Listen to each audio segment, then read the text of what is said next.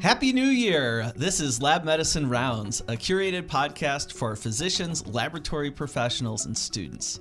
I'm your host, Justin Kreuter, the bow-tied bandit of blood, transfusion medicine pathologist at Mayo Clinic.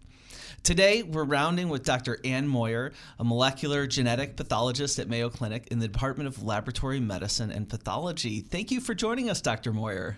Thanks for having me on the program. So, the title of this one is uh, New Year, New You, Same Genes. Um, and to kick us off, you know, when is a genetic test useful? Well, there's actually a number of different times that a genetic test can be really useful for a patient. So, I really like to break it down into three categories. So, the first one being germline genetic testing. Mm. So, that's usually a patient has an inherited disease and you want to be able to diagnose that. And then, once you have the results of that variant that the patient has, you can test the other family members so that you know the predictive um, chances of someone else getting the same disorder. And also, it might inform treatment of those patients. And then the second category would be patients that have tumors. So, a lot of times, there are uh, targeted therapies for that very specific mutation that a patient might have in their tumor. And so that's good to be able to identify that so you can get the patient on the right therapy. And really, the third main category I would think of is pharmacogenomic testing. So, some patients either don't respond well to a medication or might develop toxicity from that medication, and some of that can be predicted by genetic testing. Wow. I mean, so the first one talking about genetic uh, um, mutations. I mean, that's something that you know I went through medical school. I know all of us went through learning that stuff. But the the latter too, when we're talking about tumor, I, I remember that really kind of coming up during my residency training. We started talking about that, and then pharmacogenomics. I mean, was really something that birthed in more recent years, at least uh, as this uh, bloody banker remembers it. Uh, as this is just exploding, and just seems like there's just more areas being added to where uh, genetic genetic testing can be helpful. Uh, how about we flip it around and, and when is it not helpful? Yeah, I think everyone's really excited about genetic testing, and we start thinking, oh, it's going to be the answer for everything. But there are still circumstances where it's not as helpful. So, depending on what the specific clinical question is, a genetic test might not be appropriate. So, I'd say one of the main categories for that would be if you've got a healthy patient, then it's a little bit harder because some of the testing can be predictive of diseases that they might be able to get, but some of it is not uh, quite as predictive at this point in time. Or if they know that they have a family history of a specific disease, we would really recommend testing the person that actually has the disease first so that you know what you're looking for in the healthy individuals. And then in other cases, there are tumors where we really just don't have a directed therapy yet at this point in time, so it's probably not quite as useful, although maybe it would help predict what clinical trials might be potentially useful in the future. And then in pharmacogenomics, there's just some drugs that we really can't predict at this point in time. Could we uh, unpack that a little bit when you're talking about there's some drugs we just can't really predict now? Like, uh, you know, when is is it? I guess by that notion, it's not useful for every drug to do pharmacogenetic uh, testing. Uh, how do we know when to do that? Yeah, so I think the first answer to that really is if you're not sure, it's a good idea to talk to someone who's an expert in this area. So that would either be the laboratory that does the testing, or there's actually a lot of pharmacists now that are becoming very well versed in pharmacogenomics, so they can be pretty helpful too. But uh, to actually know when that is or isn't, I guess, kind of in general terms, there's some drugs that are metabolized by a lot of different enzymes all at once. And so sometimes an impact to one of those enzymes where you have reduced activity might be a little bit less significant for that particular medication. So we like to look at FDA labels because that gives us information about genetics so that you know, oh, this drug is one where we know that there's a specific enzyme or a specific gene that we should be testing. And then other cases, there could be guidelines that we could look at, but always referring back to the literature is a really good idea for any particular medication to determine whether there's actually genetic variants that can help predict the how you, a patient would respond or toxicities. I love your answer because I think this really highlights one of the themes that we're really trying to pull out with this podcast, and that is just the um, you know when you're talking about the frontier of medicine, the cutting edge of medicine, you're really talking about uh, there has to be a lot of communication with experts, and I like the fact that you're highlighting it's not just uh, the clinical pathologists, but pharmacists are engaged and involved, particularly as we're talking about pharmacogenomics. It makes perfect sense, but that it may not be the first thing that a lot of people in general medical professional life uh, think of. And so I love that we're highlighting that here. Something that kind of strikes me is I'm usually um, watching less commercials these days, as we all have our various streaming services, and more streaming services are coming out every day. But uh, I've, I've come across some uh, commercials, uh, I think, for genetic testing. I was wondering if you could kind of talk a little bit about that. Yeah, that's kind of an, a new area in genetic testing, really. So instead of the historic model where you've got a specific question or specific problem and you go to your doctor and then they identify the right genetic test for you and order it, the patient can look online, or the consumer in this case, and say, you know what, I really want to get one of these genetic tests. And so you can order one yourself. And it can be anything from something that you normally would have gotten in a doctor's office to I wonder how I think cilantro tastes. So wait a minute, a complete blood count. I can't order that myself as a as a private citizen, but you're saying that a private citizen could get some genetic testing performed? Yeah, exactly. So sometimes it's truly direct to consumer, and that consumer will order it completely independently and it'll come back the results directly to them. And in other cases, they'll order it through a different route where maybe they're ordering it online and it feels like they're the one ordering it, but in the background, there's a medical provider that looks over their application or order and decides that it's appropriate, and then the results come back. But you never know if they're going to get genetic counseling with that or not. It varies by company quite a bit. I imagine you've got a couple of phone calls from people asking, "What do I do with this result?" Uh, I mean, I guess it's patients that uh, got the, ordered the testing, got the results, took it to their physician, and now their physician would they call you typically, or they sometimes call you about this? They might call us in the laboratory because this is something kind of new. It's not something that most providers trained, knowing that a patient might bring a genetic test result with them, but we're seeing it more and more because of some of those services that are out there. So I think most providers kind of know to take it with a big grain of salt if it's some of those entertainment sorts of uh, phenotypes that it's giving you. So sometimes it'll tell you, oh, your eye color is probably blue. And it doesn't really take a genius to figure out if that really matches up or not. But if they get pharmacogenomic test results back or they get carrier status for hereditary disease or something like that, it's a little bit harder for the provider to know what to do with that. But in general, we recommend that you would repeat that in a clinical laboratory for a variety of different reasons. Okay, and that makes perfect sense that, you know, some kind of point of care assay that maybe is done, maybe to do it in a lab, because I, I guess to highlight, there's can you talk a little bit about the differences between what you're going to do in your lab when you're doing pharmacogenomic testing and what might be available to a uh, patient as a direct to consumer? Yeah, so there's actually some pretty striking differences between the direct to consumer versions and what we would typically perform in our laboratory. So, in the direct to consumer world, the ones that are truly direct to consumer, the FDA doesn't allow them to report any medications on those reports. So, they'll get something like CYP2C9, star 1, star 8, and some sort of metabolizer status. And most patients aren't going to have any idea what to do with that, which is probably Super good. Helpful. yeah. But at the same time, you don't really want your patient changing their medication on their own. So it's probably good that it doesn't really give them much more information than that. But the other category where the patient can order the test and then there's an intermediary provider, sometimes those have come with medication results. And in that case, it's really important for the patients or the consumers to be aware that they really need to go talk to their provider about those results. So, in contrast, when our laboratory does testing, I guess the other thing I should have mentioned is that a lot of those other tests have very limited alleles that they can detect. So they might only be able to detect three different genetic variants, versus a test performed in a different clinical lab might be able to detect 10, 15, 20 variants for that particular gene. So they tend to be a little bit less sophisticated, a little bit more likely to give false negative results. But at any rate, back to our own testing, we do include many different alleles that should be useful for a wide variety of ethnic groups. Because some of these alleles have different frequencies and different ethnicities. And then we do provide more information about medications and what that result means that hopefully will help both the provider and the patient who's meeting with their provider to go over the results. It's interesting. It makes me curious. Does that mean, um, if I read into what you're saying, that some of these uh, direct to consumer tests that can be done are they including alleles that are just basically for the white population or are they including ones uh, that are relevant to uh, Latino, African American, uh, Asian communities? It really depends on the specific test, and so that's something consumers really need to be aware of. So, for the true genetic tests that are direct to consumer, for instance, one of them might test BRCA, which is important for risk for breast cancer. And it's important for the consumer to realize that if they are not Ashkenazi Jewish, that test is going to probably be negative for them. So it's really not predictive of their risk unless they happen to be Ashkenazi Jewish. Not predictive, not informative in any way.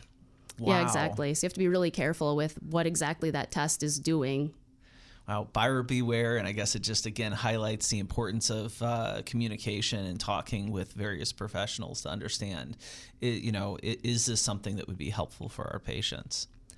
I was wondering if we could transition a little bit. And I, I mean, you, you, mentioned kind of about a test that could tell you eye color and stuff like that. I mean, since we're in the new year, uh, I'm, I'm a medical professional, but uh, I'm not the expert in this uh, area. Grateful that you are. Uh, how about the testing? I mean, is there genetic testing I can do that can talk about like what kind of diet I should follow, what kind of exercise, that kind of thing? Well, there certainly are tests that are out there, and you could definitely find them on the internet and buy them. But what you want to actually do with the results is a little bit less clear. So, in those cases, I'm not entirely sure what exactly some of those companies are basing their testing on because if you try to go back again to the literature, which is the source of most medical information, you don't really find very much about genetics that would be very predictive of what diet's going to be most healthy for you or what exercise you should be doing to lose weight or even the one that I've seen recently, what wine you might enjoy.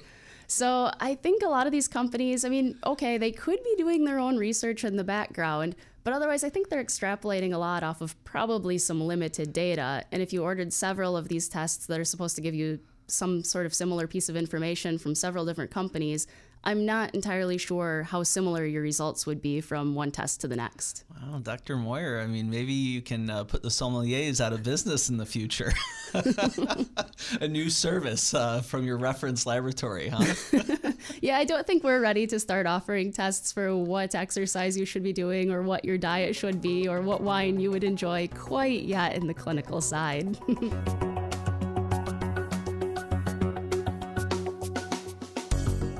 For more laboratory education, including a listing of live conferences, webinars, and on demand content, visit news.mayocliniclabs.com forward slash education.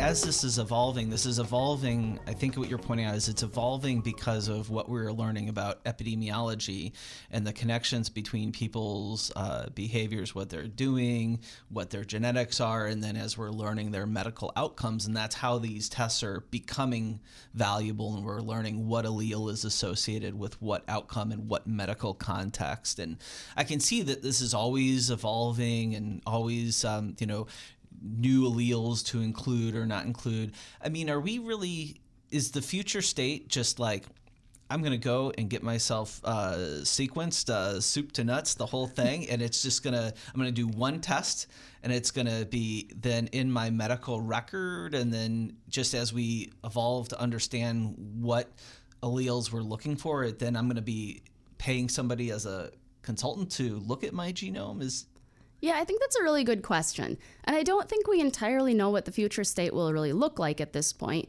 But I would say throughout my career thus far, people have been talking about, oh, yeah, everyone's going to get their genome sequenced pretty soon. We're going to put that in the electronic medical record and just keep referring back to it.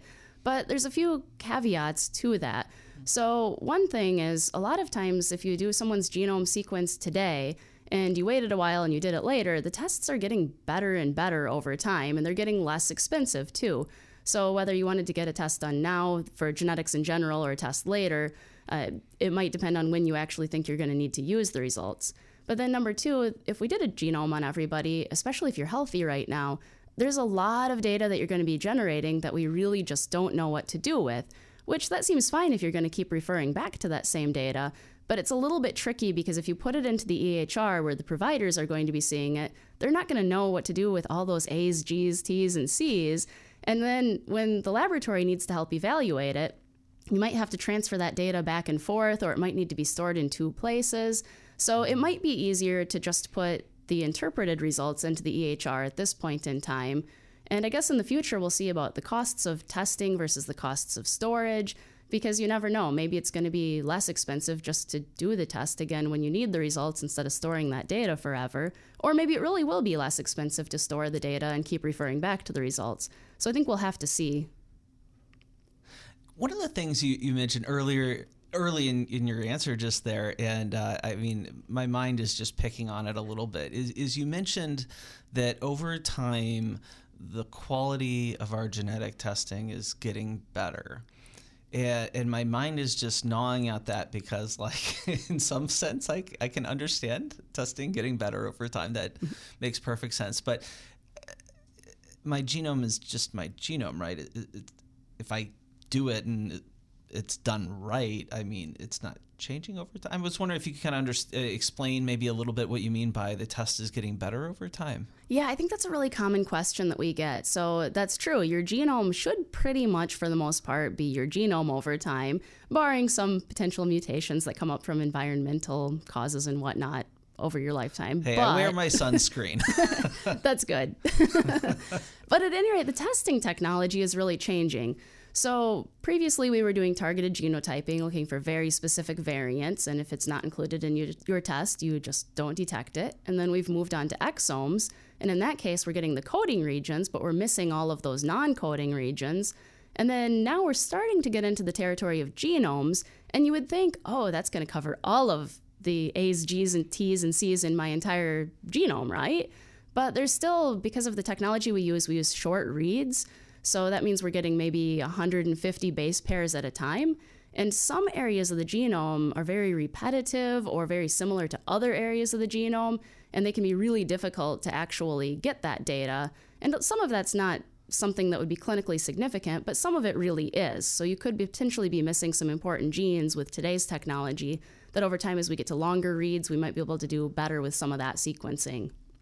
I see. So when we're talking about this, I guess when we're talking about you know, to do sequence my genome, I, maybe I should be using finger quotes when I say that because, like you're saying, over time we're learning that we actually need to sequence more of the genome than what we had been doing originally, where coverage is continuing to increase.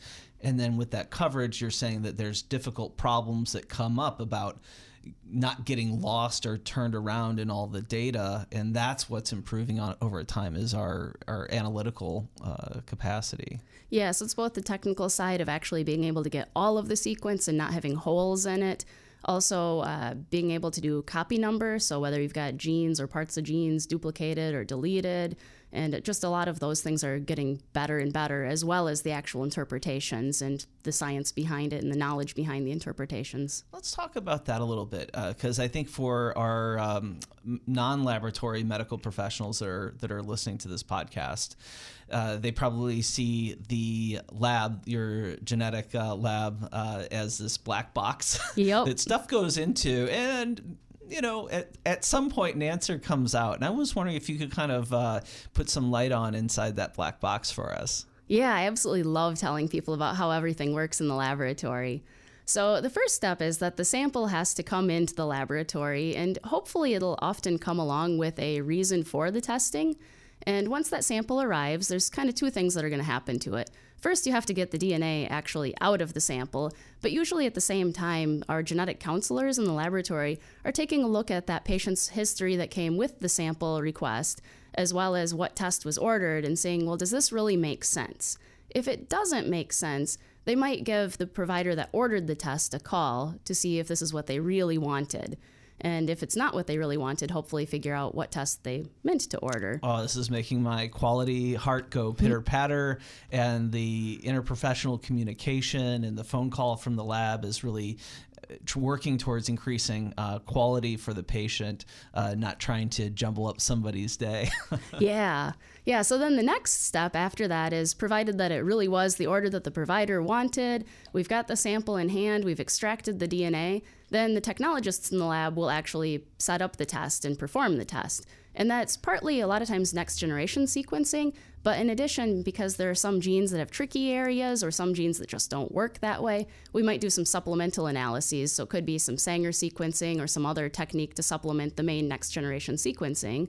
And then once the results are off of the instruments, then the next step is to figure out well, what do the variants that we identified even mean? Some of them are going to be benign and we don't even want to tell anyone about them because they're not going to care and it's not going to help them. And some of them we really need to tell them about and explain what it means.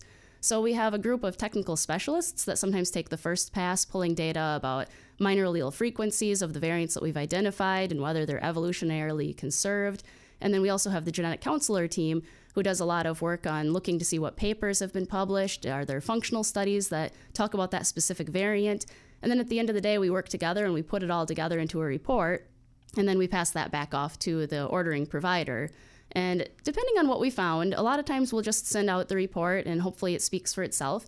But if we find something a little bit unusual or interesting that we want to follow up on a little bit more, we might give them a call to talk through it in more detail. Or we, at that point, will wait to see if they call us because they would like to talk about results once they have them in hand. I see. So I, I can think about this, uh, your report very similar, like what I'm thinking for anatomic pathology report. You might have an above the line diagnosis, but that there actually is a lot of. Um, uh, a lot of gems in the comment section of the report that's really that's the pathologist trying to communicate what's the meaning of what's been found absolutely so what i like to I guess uh, compare that to is sometimes if a patient sees their regular medical provider, at the end of the day, they're going to write up a note about their findings and what they thought was going on with the patient and their plan. And our laboratory reports are kind of the same thing. That's where we say what we found, what we think it means, and sometimes we might get into a little bit about what you do about it, but oftentimes we leave that to the provider. But if they want to talk to us to get more information so that we can work on that together, that's something we really enjoy. Yeah, yeah. So this has been a phenomenal conversation. Way to kick off the new year with this podcast. I mean, I'm taking away, you know, how this area has really grown from when I was in medical school to it's not just about my genome that I was born with, but, you know, the tumors, drugs that people are on. So it really is impacting patients in multiple facets.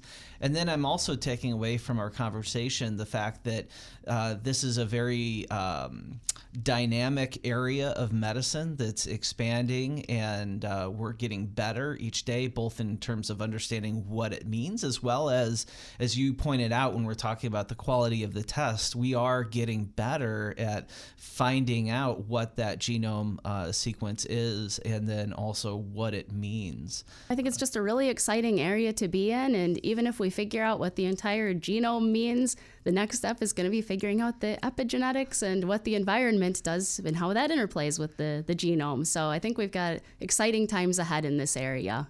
Okay, so we'll put that on hold till next time. So uh, we'll have an upcoming episode about epigenetics, and uh, hold on to your uh, thinking caps for that, everybody. We've been rounding with Dr. Moyer about the broad field of molecular genetic pathology. Thank you for taking the time to discuss this topic with us, and thank you to the audience for uh, joining us today. We invite you to share your thoughts and suggestions via email. Please direct any suggestions to MC MCL education at mayo.edu and reference this podcast. If you've enjoyed Lab Medicine Rounds podcast, please subscribe. Until our next rounds together, we encourage you to continue to connect lab medicine and the clinical practice through insightful conversations.